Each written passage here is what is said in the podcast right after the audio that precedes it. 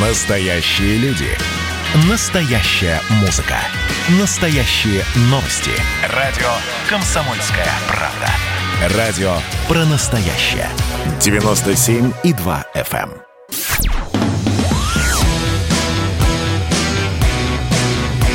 «Война и мир» с Романом Головановым. Программа, которая останавливает войны и добивается мира во всем мире. Ну что, сообразим инквизицию на троих. С нами Андрей Кормухин, лидер движения 40 сороков, отец Александр Тимофеев и я, Роман Голованов. Нет, только не пугайтесь, в обморок не падайте, мы очень спокойные и очень милые, очень вас всех любим. Поэтому увидите, что такое настоящее христианство. Отец Александр, Андрей, я вас приветствую. И напомню, WhatsApp и Viber, плюс 7 967 200 ровно 9702. На нас красивых и бородатых можно посмотреть на YouTube. Это радио «Комсомольская правда». Переходите, подписывайтесь. И также телеграм-канал «Движение 40 сороков». Перейдите, подпишитесь. И отец Александр Александр Тимофеев в Инстаграме. Можете найти, перейти, подписаться. Но начнем мы. У нас будет сегодня памятник. Э, хотят поставить, вернуть на место Дзержинского, э, но в альтернативу Андрей и движение 40 сороков предлагают поставить Александра Невского на то место на Лубянке. Это очень важный момент. Это такой исторический поворот России, куда мы идем, куда мы возвращаемся и что вообще с нашей страны будет дальше. Это как раз то, что нам надо обсудить. Но тут э, подоспела еще одна новость. Владимир Познер назвал принятие православия одной из величайших трагедий для России. Давайте мы вот послушаем то, что сказал Познер. Это YouTube-канал «Серафим». А, и там был э, Владимир Познер и отец Александр Абрамов. Вот заявление мы включаем. Одна из величайших трагедий для России – принятие православия. Почему трагедия? Могли бы пояснить? Ну, вы знаете, что я атеист. Я это говорил неоднократно, не скрываю. И эта цитата относится к разговору, который когда-то очень давно довольно состоялся, а, о влиянии религии вообще на развитие а, той или иной нации. И если говорить о христианской религии, то я говорил, что ее основные ответвления, католицизм, православие, протестанство, совершенно по-разному сказались на тех, которые исповедуют ныне эту религию. И говорил о том, что если сравнить а, разные аспекты того, как живет тот или иной народ, то выяснится, что с моей точки зрения, разумеется, и все, что я говорю, это моя точка зрения, чтобы это было понятно, а, в протестантских странах а, люди живут значительно лучше по самым разным параметрам, чем в католических. В католических лучше, чем православных, а православных хуже всех. И э, я это объясняю именно религией. Это был Владимир Познер и его заявление о том, что принятие православия – одна из величайших трагедий для России. Давайте мы тогда по очереди будем выступать. А, отец Александр, вам первому слово. Что думаете про заявление Познера? Ну, собственно говоря, заявление меня не удивило. Так, периодически я слушаю последние, ну, не знаю, там лет 35, наверное, Познера, и все примерно, вот, так сказать, в том или ином ключе. Не народ у нас не тот, и вера не та, и, в общем-то, надо нам чему-то, так сказать, срочно научиться, и что-то там срочно переформатировать, вот, желательно под под что-то не наше, как говорится, западное и лучше. Ну, очевидно, в его словах есть очень значительное передергивание. Да, действительно, с материальной точки зрения мы живем сейчас хуже. Но, по-моему, мы живем после достаточно продолжительного периода атеизма и после революции, вот, которые сами же атеисты и безбожники сделали. Вот вернемся, допустим, не на 100 лет, а на 200 лет Э, после Великой Французской революции там нищие французы приезжали э, в богатую, стабильную императорскую Россию, устраивались гувернантами, все помнят там и Дубровского, как говорится, и все, все эти истории. Э, где, почему там в 18 и 19 веке после всех европейских революций там бедные значит, европейцы побирались у русских? Потому что у нас, слава богу, как-то жизнь была другая там, да, и жили, и находили свое место, православие принимали сколько у нас э, замечательных там Барклаев де Толли, Микулха Маклаев, так сказать, э, потомков там и, и шотландцев, французов, кого угодно. Э, поэтому здесь нечего на зеркало пенять, коли рожа крива. Да? Вот после разгула большевистской власти, угрохавшего историческую Россию, у нас действительно сейчас очень плохо. Это во-первых. А во-вторых, понимаете, православие все-таки это не религия, которая на материальных ценностях э, акцентирует вот какой-то смысл там или цель бытия. Слава Богу, у нас и духовные идеалы есть. И вот, понимаете, э, вот этой секуляризации э, мы все-таки противопоставляли в первую очередь жизнь духа и жизнь веры когда-то, вот исторически. Да, в какой-то момент у нас тоже что-то сломалось. Это великая трагедия, что в 2017 году произошло. Но если сейчас попытаться вот этому разгрому противоставить Э, опять же, так сказать, стремление побыстрее удовлетворить плоть, то мы ничего не получим. Человек, э, променявший плоть на дух, он всегда проиграет. А если, напротив, вперед поставить духовное, ну, как Господь говорил, да, ищите прежде Царствие Божие, а все остальное приложится вам. Пока э, Россия искала высших каких-то идеалов и жила высшими духовными ценностями, у нас все остальное было достаточно неплохо. Ну, то есть, были тяжелые периоды, и войны было. Но был явно не хуже, чем в Европе. Уж точно поверьте, почитайте исторические источники и документы. И неправда, что мы всегда были, как говорится, в таким в догоняющем э, каком-то состоянии, ну, были нередко и в опережающем состоянии, наоборот. И мир всей Европе давали, помогали и так далее. Вот. Кажется, кажется мне, вот к этим основам нужно возвращаться, а не искусственно, как говорится, там, проклинать все наше прошлое. Нужно разобраться, что в нашем прошлом хорошего, что плохого. Да, Андрей, пожалуйста. Да, это э, отец Александр Тимофеев, Андрей Кармухин, лидер движения 40 40 Андрей, ну, с такой с прямотой спрошу, может просто розги ему выписать в качестве лечения? Ну, розги таким персонажем, как э, Владимир Познер, в свое время э, выписал уже в литературной форме наш великий писатель Федор Михайлович Достоевский. Он про них э, написал прекрасный роман из четырех букв, мы все его прекрасно знаем. Вот они такие же Познеры в начале 20 века как раз и кричали о том, что они переформатируют Россию, что они сделают ее передовой. В итоге это закончилось э, реками крови и э, отбрасыванием России э, намного-намного лет назад. Советский Союз, чтобы догнать Российскую империю, экономическое развитие Российской империи 1913 года потратил не одно десятилетие и догнал ее только, по-моему, в 70-м году по уровню экономического роста, по, по тем знак, э, значениям, которые имела Российская империя. А так, да, конечно, они же постоянно хотели Россию научить, как она должна жить. У них же, как здесь принято говорить в интернете, э, вот этот вот как раз католический там, или протестантский Запад, э, у них есть э, такая национальная забава. Раз один век приходить на Россию с попыткой ее научить потом, получив по сапатке, они там отваливаются от России, а потом Россия как бы им говорит, там, ребят, зачем же вы такое вот делаете? Мы же, в принципе, к вам не ходим и вас не учим. Насчет материальной составляющей, про которую Познер говорит и на которую он молится, это же понятно. Он представитель как раз тех самых элит. Он этого и не скрывал никогда, и не скрывает и э, транслируют это, которые сейчас хотят переформатировать мир. Они хотят как раз сделать его э, расчеловеченным полностью. То есть вот эта вот история с трансгуманизмом, с новым мировым порядком, с устойчивым развитием, с великой перезагрузкой, э, с Давосским форумом э, и с ковидом, кстати, в том числе, это как раз их вся эта история. Россия для них как ком в горле, потому что, конечно, э, крепкая многодетная семья, основанная на духовных и на нравственных принципах, будет жить не, не в таком достатке, как малодетная семья. Если, вот, допустим, у меня 9 детей, да, то мне, конечно, то, что я зарабатываю, нужно тратить на 9 человек, а не на одного или на двух.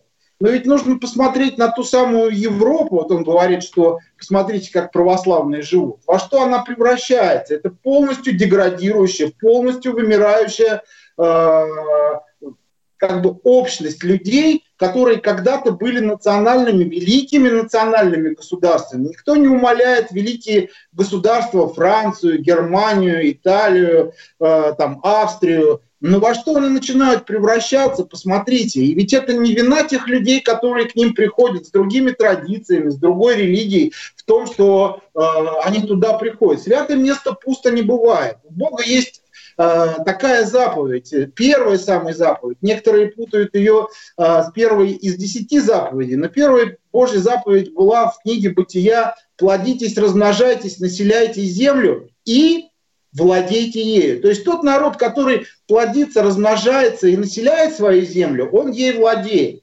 Те, кто э, не плодятся, не размножаются, они перестают владеть этой землей, и туда приходят те народы, которые плодятся, размножаются, выполняют заповедь Божью.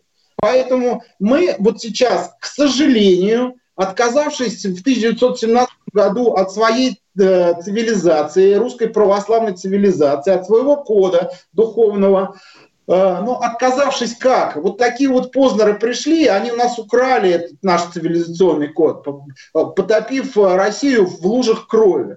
И вот теперь они хотят повторить, видимо, нарушить то, что им не удалось в 1917 году. То есть, видя, что Россия начинает потихоньку э, выходить из этого, э, из этой амнезии своей, да, э, и начинает э, опять возвращаться к своим духовным корням, mm-hmm. принимает поправку, Э, поправки в Конституцию, про тысячелетнюю Россию, про память э, предков и веру в их идеалы, и веру в Бога. И их это начинает, конечно, раздражать, потому что они понимают прекрасно, почему Россия самая большая страна. Андрей, мы продолжим сразу после паузы. Андрей Кармухин, лидер движения 40 40 отец Александр Тимофеев, я Роман Голованов. Вернемся после паузы. Дальше Держинский и Невский.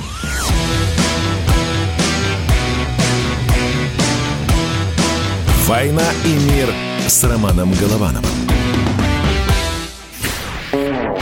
А что самое вкусное, что самое любопытное, то, о чем, в общем-то, может, мало говорят? Сегодня у меня было видение. Господь разговаривал со мной. Все, праздники кончились, магия рассеялась. Кислое, ничего страшного. Вино из елок. С сахарком разбодяжим, и будет портвейн. Я наблюдаю и понимаю, к каким изменениям может привести расширение рамки. Предчувствие перемен. На радио «Комсомольская правда».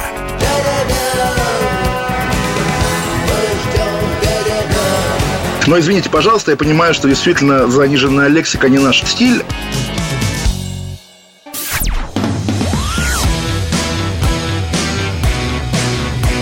«Война и мир» с Романом Головановым.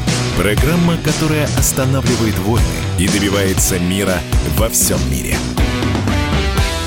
Роман Голованов, отец Александр Тимофеев, Андрей Кармухин, лидер движения 40 40 собрались на наш консервативный эфир поговорить про памятник Дзержинскому, который хотят вернуть на Лубянскую площадь, и вот уже запускается голосование. Андрей, я понимаю, что вот эту кандидатуру по Александру Невскому, святому равнопостельному, предлагает ваше движение. Но с чего все начинается? Начинается все с того, что ряд писателей Э, журналистов подписывают письмо Захара Прилепина по поводу возвращения Алекса по поводу возвращения Дзержинского и Железного Феликса на Лубянскую площадь. В какой момент происходит вот этот поворот? Потому что до этого не было никакого голосования, никакого обсуждения, никакого спора. Было просто предложение вернуть Дзержинского на площадь. И как это все обернулось, то, что к этому подключается э, кудрявый шмель Венедиктов и начинает тоже обсуждать Александра Невского или Дзержинского, как они с Муратовым переходят к голосованию по поводу всего этого этого. Я так и не успел уследить за этим. А, Роман, ну, на самом деле для меня, например, это достаточно просто, да, а, потому что понятно, что информационный ресурс движения 40-40 несопоставим с информационным ресурсом, ресурсом того же самого Венедиктова.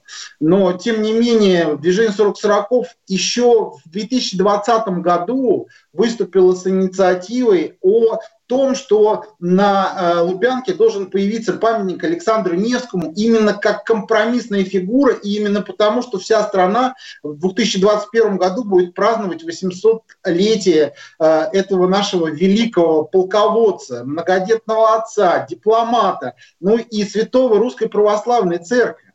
И э, нам казалось, что уж вот если зарывать топор войны, помня о том, э, сколько было храмов разрушено на Лубянской площади, сколько фонтан, который там тоже был, тоже был разрушен, сколько чего там вообще было разрушено, а потом только в 58 году непонятно, ну, мы-то знаем, почему он там появился, да, но многие люди даже не знают и не понимают, почему памятник Дзержинскому появился не, не там, не в 28 году после его смерти, там, не, не в 30-м в память о том, что он создатель ВЧК, а именно в 58 году появился памятник Дзержинскому. И многие не понимают, почему это произошло. Это как раз после смерти Сталина все происходит. А, конечно, ну это как бы отдельно я бы рассказал, откуда эта инициатива взялась. Поэтому мы в двух словах это... расскажи, это очень интересно. В двух словах, почему он нужен?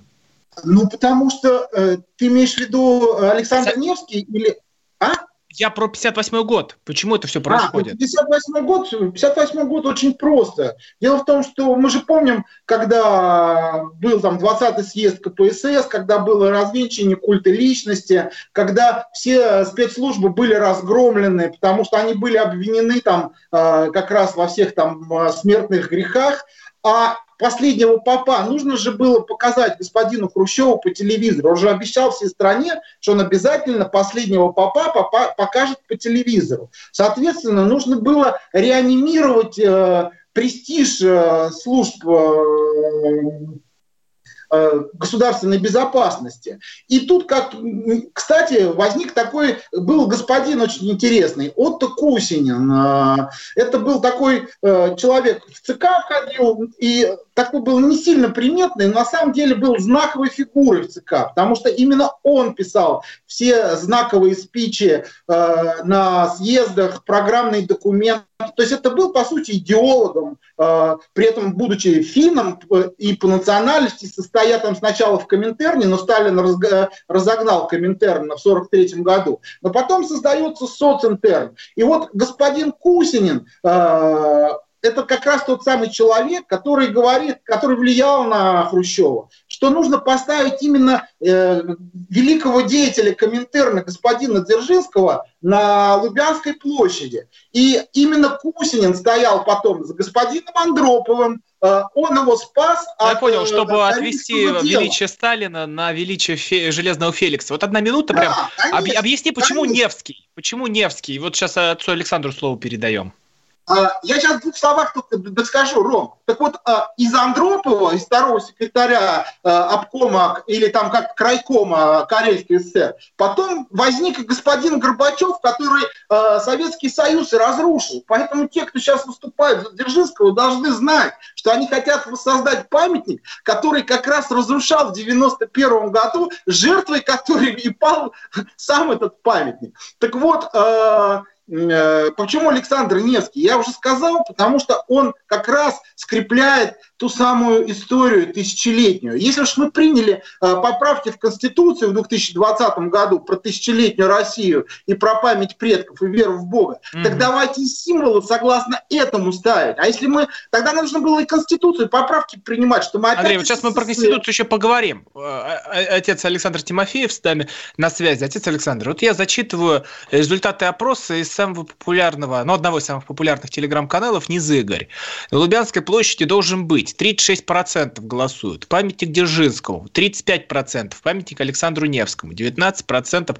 Фонтан 10% оставить все как есть. Сейчас проголосовало сколько, 33 тысячи человек, условно говоря, 36% всего за Феликса Дзержинского, остальные, получается, 64%, ну, абстрактно против то есть 35 за э, памятник Александру Невскому. Ну, понятно, что какой-то раскол происходит.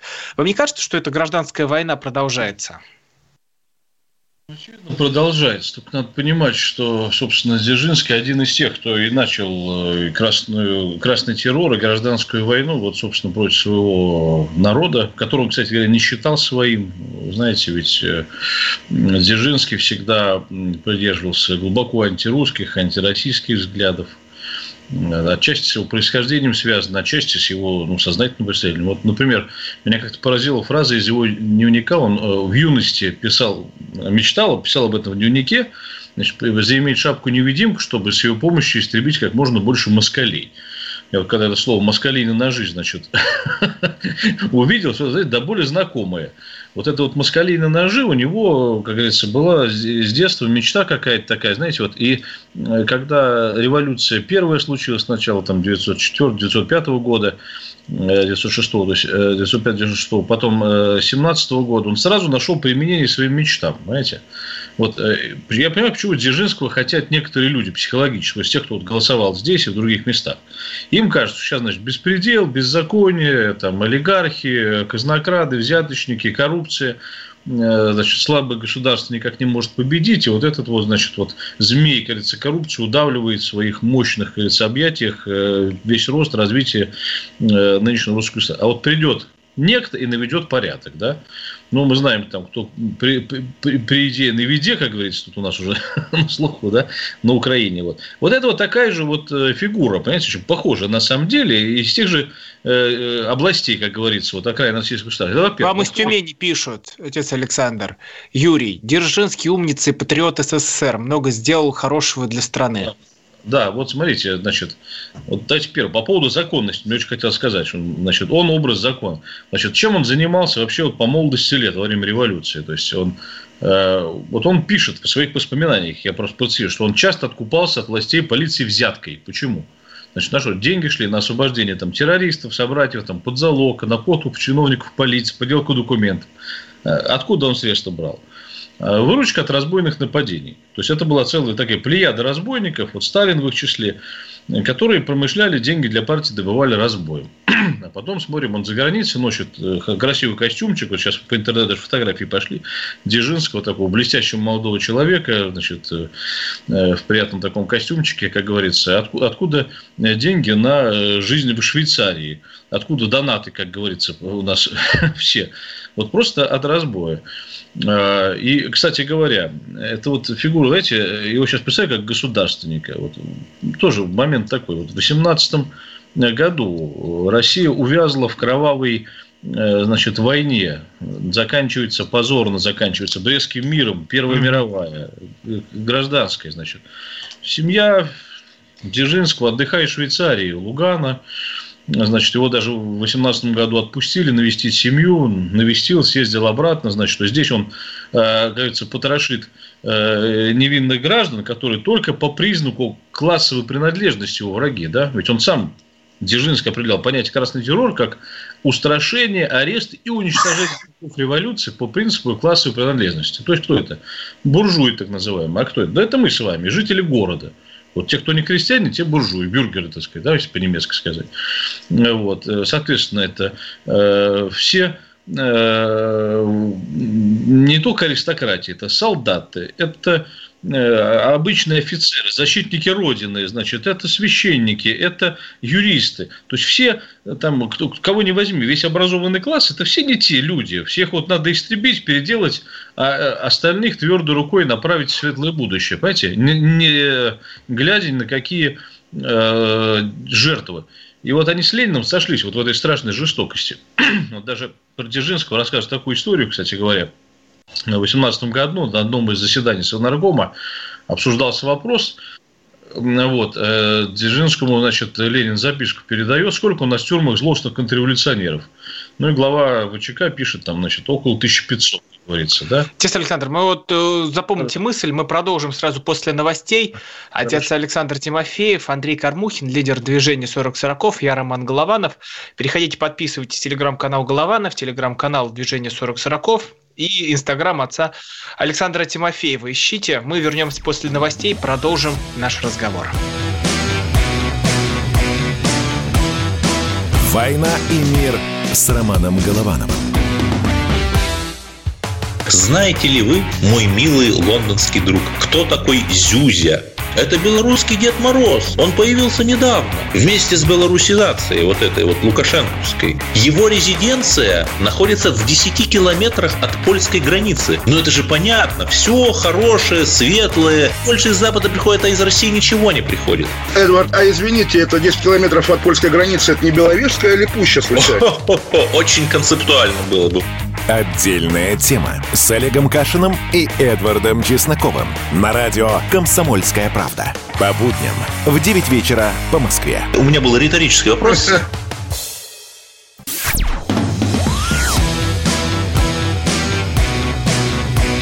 «Война и мир» с Романом Головановым. Программа, которая останавливает войны и добивается мира во всем мире. Роман Голованов, Андрей Кармухин, лидер движения 40-40, отец Александр Тимофеев. Мы обсуждаем важнейшую тему, это поворот России, потому что на Лубянке собираются восстановить памятник Феликсу Дзержинскому. А, Андрей Кармухин вместе со своим движением выступил с предложением поставить там памятник святому равнопостольному князю Александру Невскому, начинается голосование. И вот кто думает, что это касается только Москвы и отдельной площади, а что там фонтан, да какая разница, кому памятник вы там влепите? Нет, ребята, это касается не конкретного памятника, не конкретной площади. Мы понимаем, куда дело идет. Вот, отец Александр, вы сейчас закончите тогда мысль, а я пока нашел вот такую статую. Это 9 апреля 1921 года. Феликс Дзержинский пишет Лацусу. Церковь разваливается, этому надо нам помочь, но никоим образом не возрождать ее в обновленном формате, потому что церковную политику развала должна вести ВЧК, а не кто-либо другой. Потом, если найдем правильные линии в управлении страной и хозяйством, позиция наша будет расти, и страна тогда найдет своего диктатора, похор... похоронщика революции. Какие бы красные перья не были над его... на его костюме, все почти диктаторы, ныне бывшие красные, Муссолини и так далее. Ну, тут-то понятно, я вот, вот вот эту часть, э, я понимаю, что у них там контрреволюция, они ее пытаются всячески подавить и перестрелять всех вокруг, а кто только голову высунет. Но что он пишет э, Ленину, отец Александр? Э, вот я просто приводил пример, как так сказать, на заседании Совнаркома там вот э, произошел казус такой. Значит, э, Ленин спрашивает, пишет записку Дзержинскому, сколько, сколько у нас сейчас отъявленных врагов революции находится в тюрьме? Ну, сейчас ну, около 1500. Ну, Ленин крестик поставил, типа прочитал для скорости. Значит. Дзержинский столковал однозначно. Значит, в эту ночь всех расстреляли. Полторы тысячи человек без суда, следствия и так далее. Вот, э, сказать, реакция какая? Что его там? Э, за профнепригодность уволили после этого там? Да нет, все нормально. Лес рубят, щепки лечат. То есть, э, в расход пустили полторы тысячи человек случайно по ошибке. Это не проблема.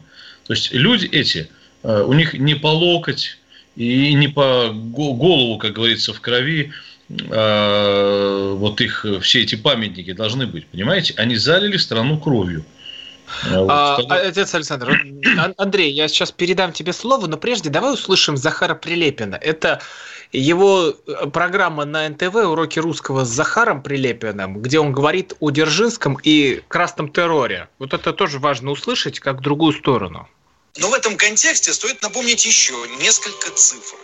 26 августа 18 года белыми войсками был взят Новороссийск и зачищен от большевистского элемента. Количество жертв оценивается по-разному, но вполне вероятно, что в одном Новороссийске было убито как раз те самые 8 тысяч человек, только уже большевиков. Но продолжим. 27 августа 18 года донские белоказаки взяли Калач на Дону и уничтожили 1300 человек. 1 сентября 18 года атаман Семенов захватил Читу и расстрелял 300 человек. 8 сентября 18 года генерал Покровский захватил станицу Белореченскую и только в одной станице расстрелял еще 100 человек. Он же 21 сентября захватывает Майкоп и казнит до 7 тысяч человек. 11 сентября 18 года атаман Аенков подавляет Славгородское восстание и казнит 1500 человек. И это, конечно же, только часть белогвардейского послужного списка. Поэтому давайте сразу договоримся. Если Дзержинский кровавый маньяк, то и белоснежное белогвардейское движение – парад таких же кровавых, пусть и белоснежных маньяков. И всякий, кто пытается доказать обратное, манипулятор, не желающий признать очевидного. Сойдемся на том, что у нас имела место гражданская война, где одни стоили других. Если бы эти другие победили, они бы Москву с Петроградом зачистили получше Новороссийска и Майкопа. И значит, нечего тут кривляться, господа и дамы. Если о Дзержинском, то памятник на Лубянке ему стоит восстановить. Это будет памятник тому, как самые благие намерения приводят, конечно же, в ад. Это будет памятник тому, что в любые времена, хоть в досоветские, хоть в советские, хоть в постсоветские, на каторге плохо. Наконец, это будет памятник людям того типа, которые, посеяв хаос, могут усмирить хаос. Это Дзержинский был одним из главных, а зачастую и главным среди тех, кто реально раскрыл множество реальных, а не мнимых заговоров всех мировых разведок.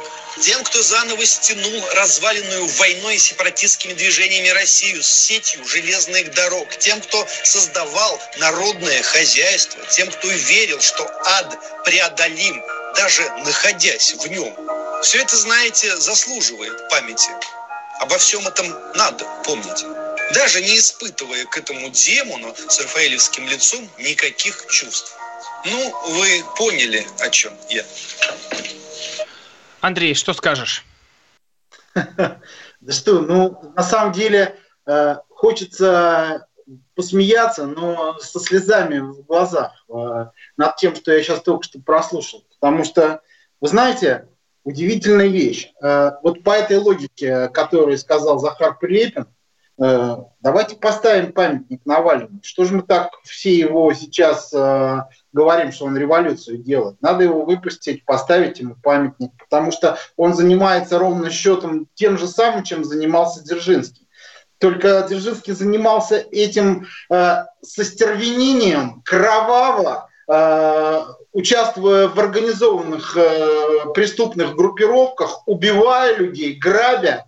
И отец Александр сказал про то, что он грабил банки и на это делал революцию. Не, на революцию на такие деньги сделать невозможно. Это э, не такие большие деньги. Да, можно на, на них купить оружие, можно там э, какие-то поездки организовать. Э, чтобы сделать революцию в государстве, нужно иметь государственное финансирование. И э, именно государственное финансирование Великобритании, США, но даже не столько э, государственное, сколько мы знаем те круги, которые финансировали и Троцкого, и Дзержинского, и Ленина. И именно они финансировали революцию на стране. Ну так вот, мы сейчас говорим про иностранных агентов, мы говорим про революционеров, которые раз, хотят разрушить сейчас наше государство.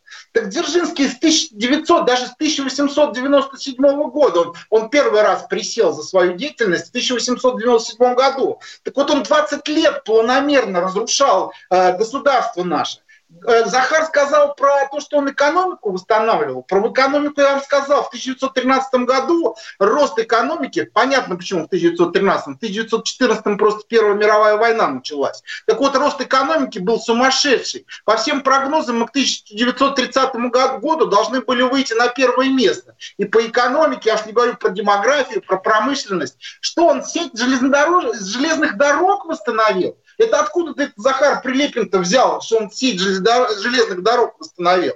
Он э, всю гражданскую войну они разрушали, эту сеть железных дорог, которую строил не он. Поэтому не нужно лгать. Это просто откровенный демон. А куда он в Лугано отдыхать ездил, как отец Александр сказал? Он туда не отдыхать ездил. Он туда встречаться с господином Брюсом Локартом ездил из английской разведки. И они там с Розой Люксембург готовили революцию в Германии. И он прекрасно на деньги под фамилией Даманский играл в казино Монте-Карло. Вот этот вот э, бессеребренник с таким ангельским лицом, которого нам хотят сейчас устанавливать. Ребят, давайте определимся тогда, кто мы вообще. Мы все-таки Россия или мы иностранный проект, которым был СССР, который финансировался на, ино... на деньги иностранных разведок. Они у нас вообще победу украли на всякий случай. В Версале 1919 года Россия по праву должна была сидеть вместе с Францией, вместе с Великобританией и США. Так вот эти вот Франция, Великобритания и США сделали все, чтобы Россия там не сидела и не получала те же самые контрибуции, которые были положены.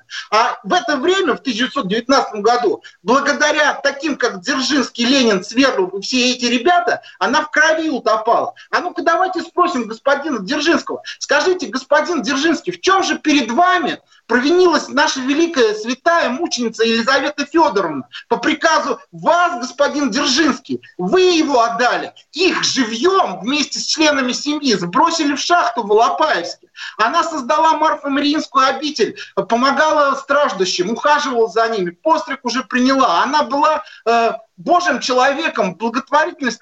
Чем же она такого, такого ужасного сделала, что вы ее как подонок последний, как упырь, живьем в шахту и забросали бревнами. Они там живьем умирали несколько дней, и люди вокруг слышали, как молитвы оттуда доносились. И вот этого упыря хотят поставить нам на нашу русскую Лубянскую площадь. Вот поэтому там должен стоять не вот этот вот э, предатель, иностранный агент, русофоб, террорист, убийца Дзержинский, а там должен стоять наш великий благоверный князь Александр Невский. Отец Александр, ну... Важный, момент да. такой. Можно дополню вот то, что Андрей сказал. Вот смотрите, Захар привел там э, цифры белого террора, так называемые. Но на самом же говорился, что это потери гражданской войны. Понимаете? Вот гражданская война, действительно, когда вооруженные мужчины воюют с вооруженными мужчинами, это плохо, когда брат убивает брата. Но э, несравненно худше, когда вооруженный мужчина убивает женщин, детей, там, оставляет без средств существования, выгоняет из домов там, и так далее. То есть красный террор подразумевал э, значит, зачистку классов. То есть э, сам же Ленин писал в свое время еще вот там же в Швейцарии, что мы не остановимся перед убийствами женщин, детей, стариков, лишь бы достичь наших целей. А Дзержинский – это его оружие, э, как сказать, воспринявший всей глубиной своей души вот тот самый идею террора. Борьбы с народом, а не с вооруженными мужчинами. И это трусы Отец Александр, мы продолжим сразу после паузы. Андрей Кармухин, лидер движения 40 40 я Роман Голованов, с нами отец Александр Тимофеев. Пишите нам в WhatsApp и Viber. Мы сейчас поотвечаем на вопросы, которые вы нам присылаете, а также YouTube-трансляции. Переходите и смотрите.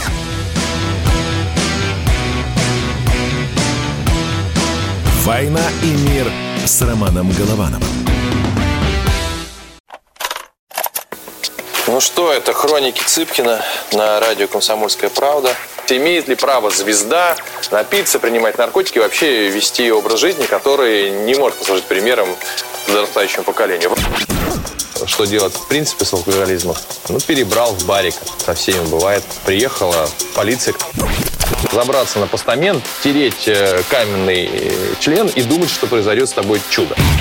Звонит бабушка, она говорит, не имею никаких претензий к тому, что ты используешь мат. Можно не позорить меня на всю страну и вся в своем посте написать грамотно с мягким знаком.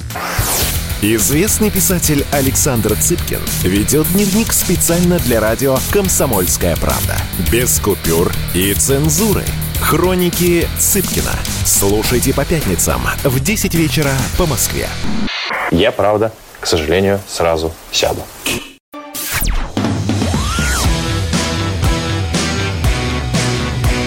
«Война и мир» с Романом Головановым. Программа, которая останавливает войны и добивается мира во всем мире. У микрофона Роман Голованов, с нами на связи Андрей Кармухин, лидер движения 40 40 отец Александр Тимофеев. Пишите нам в WhatsApp и Viber. Мы обсуждаем установку памятника Феликсу Дзержинскому, возвращение его на Лубянку. Что будет и какой-то поворот для России? Не пытаются ли вновь расколоть гражданскую войну, возбудить какую-то генетическую память, чтобы мы все переругались еще раз? Вот, э, отец Александр, я вас прерывал. Мы сейчас вот последние слова тоже свои скажем, э, потому что эфир подходит к концу. Но от слушателя приходят такие сообщения. Из, Мос- из Москвы Юрий пишет. «Э, тринадцатый год. За империю и царя отвечают э, русские либералы. Большевики фактически удержали империю в границах. У белых не получилось бы. И потом э, Юрий пи- пишет нам где-то, ну, это про фейки мы потом еще поговорим. Тверь. А, какие вы глупые, страна была неграмотной на 90%. Большевики сделали прорыв в грамотности. Отец Александр. Ну, давайте с конца начнем. Насчет грамотности полное вранье, потому что земские школы – это, собственно, дело рук как раз императорской власти, так же, как система земских врачей, на которую потом построили вот систему здраво- здравоохранения. Она до сих пор нас от коронавируса спасает, у нас здравоохранение для всех – это пережило, э, так сказать, даже революцию, понимаете? Поэтому вот многие успехи э, императорской России до революционной большевики просто приписали себе, забывая о том, что с какой эффективностью действительно там умели строить от души. Значит, первое. Во-вторых, вот, что касается э, Дзержинского и прочих, знаете, вот деятелей революции, понимаете, Э, символ. Вот что сейчас важно. Вот э, кто мы и куда мы идем. Вот это ключевой вопрос, на который мы должны ответить. Вот нынешнее наше государство, знаете, оно как бы застыло действительно на перепутье. Оно и России исторически не стало, и Советским Союзом э, не рассталось до конца. И вот у нас какая-то смесь там. Тут дивизия имени Дзержинского, значит, там, тут имени Александра Невская. Такая, знаете, вот, как говорится, все, все хорошо и все хорошие. Но неправда ведь, это действительно не так. Вот, э, знаете, в свое время, в 91 году, когда Дзержинского завалили, это был как какой-то символ освобождения от как кровавого чекистового гнета. Порадовались многие люди с разными совершенно воззрениями. Я думаю, что и поздно радовался со своей стороны, а я радовался со своей стороны, потому что действительно э, вот, э, была надежда, что из-под глыб выползет что-то вот совсем другое, вот не такое вот омерзительное, как э, было вот в этой, так сказать, идеологии террора. Вот, что пробудятся какие-то здоровые духовные силы. И э, нам сейчас очень важно, чтобы именно здоровые духовные силы пробудились. Вот знаете, вот Дзержинский что символизирует? Он не, не сильное государство, еще раз я повторю, и не справедливость, и не порядок, а революционный хаос. Это на самом деле так. Если ставить символ какой-то, ну, я вот, например, предпочел бы даже, может быть, Иван Третьего там видеть, потому что сам район Лубянка, когда-то Иван Третий э, организовал э, район переселенцев из, из Новгорода, очень интересно, вот Лубенский. Э, вот, то есть Лубянка имеет к нему отношение. Кстати говоря, у нас Ивану Третьему, основателю фактически независимого русского государства, ни одного памятника в Москве. Вот мне даже вопрос к нашему правительству. Вы же находитесь в Кремле, который построил Иван Третий. У нас Ивану Третьему памятники ни одного, значит. Вот э, Иван III от Золотой Орды освободился, э, значит, 1430 год, состояние при э, Угре. Москва, Третий Рим, это же все Иван III. Вот эта идеология, которая, ну, так сказать, единственная приемлемая для возрождения русского государства, она им была сформулирована. Mm-hmm. Вот это было, может быть, не на Лубянке, но где-то нужно. Отец Александр, слово Андрею Кормухину, лидер движения 40-40. Андрей, расскажи, где голосовать, что делать, а, и за кого голосовать, чтобы жить стало лучше. И второй, второй вопрос. А ты вот не думаешь, что ты участвуешь в такой кампании по э, столкновению двух э, противоборствующих систем? Вроде ужились, вроде бы успокоиться надо, а тут вновь берут и лбами нас э, сталкивают. Можно я тогда начну со второго вопроса, а потом перейду к... Да, конечно. Э, дело в том, что мы-то не хотели. Мы-то, когда инициировали памятник э, Александру Невскому, как раз хотели зарыть этот топор войны. Я вообще не знаю, откуда взялся э, этот посыл восстановить там памятник Дзержинскому. Как-то неожиданно он раз и возник. Э, нашу мотивацию я уже объяснил, откуда мы ее взяли. Э, почему там потом к нашей э, инициативе присоединился Венедиктов и Муратов, мне трудно сказать и отдать, дать на этот вопрос ответ. У них, видимо, как раз может быть идея побольше масла в огонь подлить, поддержав Александра Невского, видимо, увидели, что, может быть, мы не такие а, как бы информационные, как а, на самом деле очень много начали топить за Дзержинского, в том числе каналы, которые связаны с силовиками. И вот теперь я хочу как бы к ним обратиться, пользуясь этим эфиром. Ребят, мы все прекрасно понимаем, что вам сейчас нужны символы. И мы только за то, чтобы у вас были символы. Но как вы назовете корабль, так вы поплывете.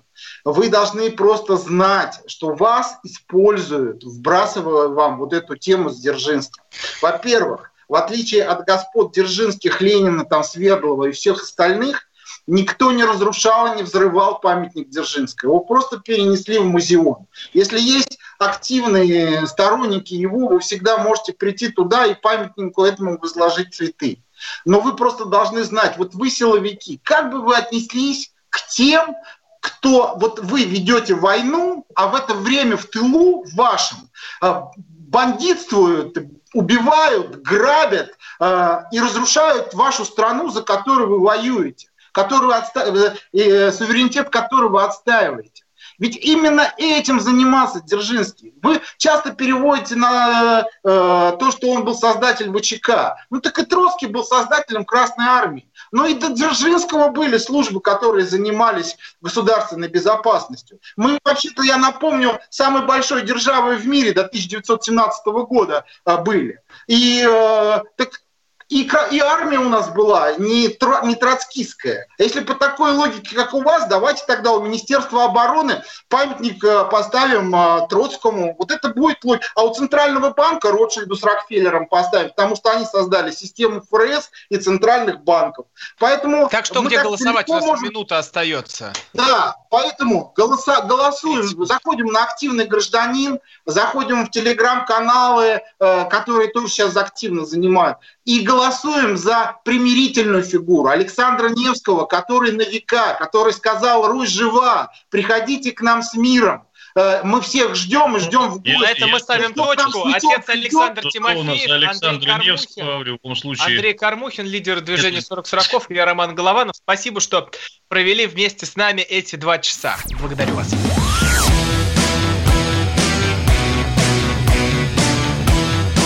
«Война и мир» с Романом Головановым.